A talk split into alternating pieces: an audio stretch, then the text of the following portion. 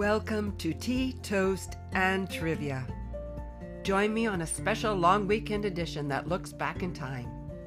I'm your host, Rebecca Budd, and I'm looking forward to sharing this moment with you.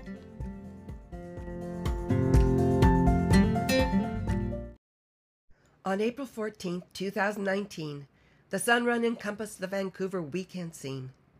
It was a wonderful event.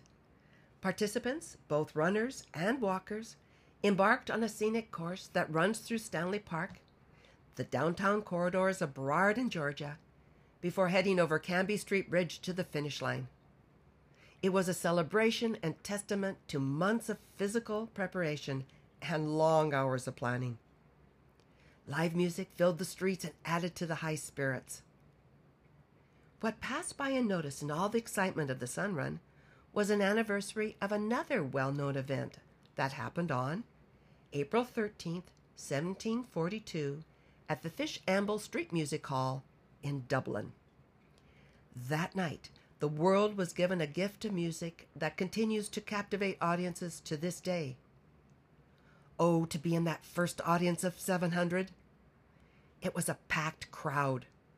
Men left their swords at home and women agreed to wear dresses without hoops to make room for other concert goers. The Dublin Gazette music critic was jubilant, writing, Words are wanting to express the exquisite delight it afforded. Fast forward to the 1743 London premiere. It is said that King George II was so moved by the grandeur of the music that he stood to show his reverence. We have followed his lead since that time.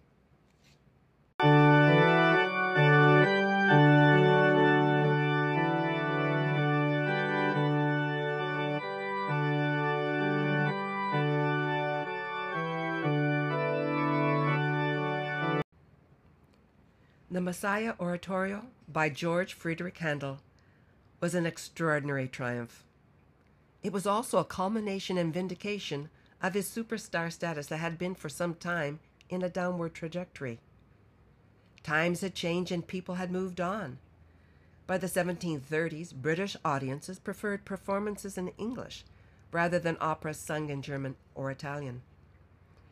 Just one year before this pivotal performance, Handel was heavily in debt. He was working tirelessly, even though he was not a well man, just to keep his creditors at bay. A few years before, in the spring of 1737, a stroke impaired the movement of his right hand. But within six weeks, he experienced a miraculous recovery, and fears that he would never compose again were put to rest.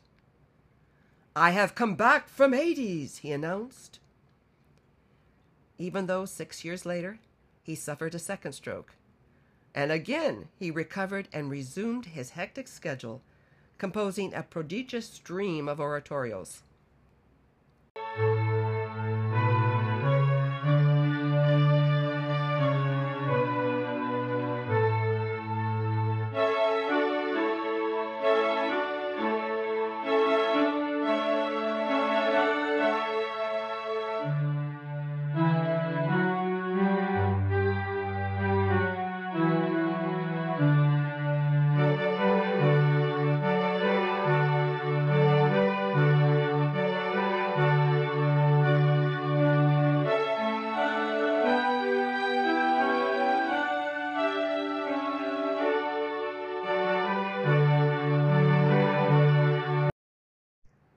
Handel later claimed that while writing the Hallelujah chorus, he saw, I did think I did see all heaven before me and the great God Himself. He was only 56 years old when he composed the Messiah. In 23 feverishly busy days beginning August 22nd, 1741, he completed the 260 page oratorio. He purposely adapted it to small ensembles. Why, you may ask? Because he wanted this music to be performed by everyone, including charities that had limited resources. He said, I should be sorry if I've only succeeded in entertaining them. I wish to make them better. And that is what he did. The 400 pounds raised from the April 13th, 1742 performance was donated to prisoners, orphans, and the sick. That night, 142 men were freed from debtor's prison. I have myself been a very sick man, and now I am cured, he said. I was a prisoner and have been set free. Some say that Handel suffered from anxiety and depression, but his music allowed him to remain focused and resilient in the face of hardship. By 1752, with the loss of his vision, Handel's music gave him courage to continue performing and composing. He depended upon his memory to compensate for his blindness. He worked until his last breath.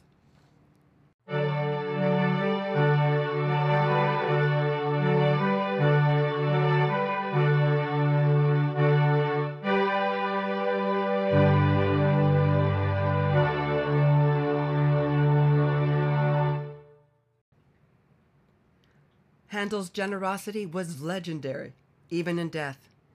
His assets were divided amongst his servants and charities. And even now we benefit from his generosity in the form of nearly 30 oratorios and close to 50 operas. Ludwig van Beethoven said of Handel, He is the greatest composer that ever lived. I would uncover my head and kneel before his tomb.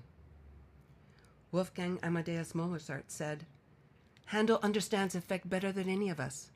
When he chooses, he strikes like a thunderbolt. When Haydn heard the Hallelujah chorus for the first time, he wept like a child and said, He is the master of us all.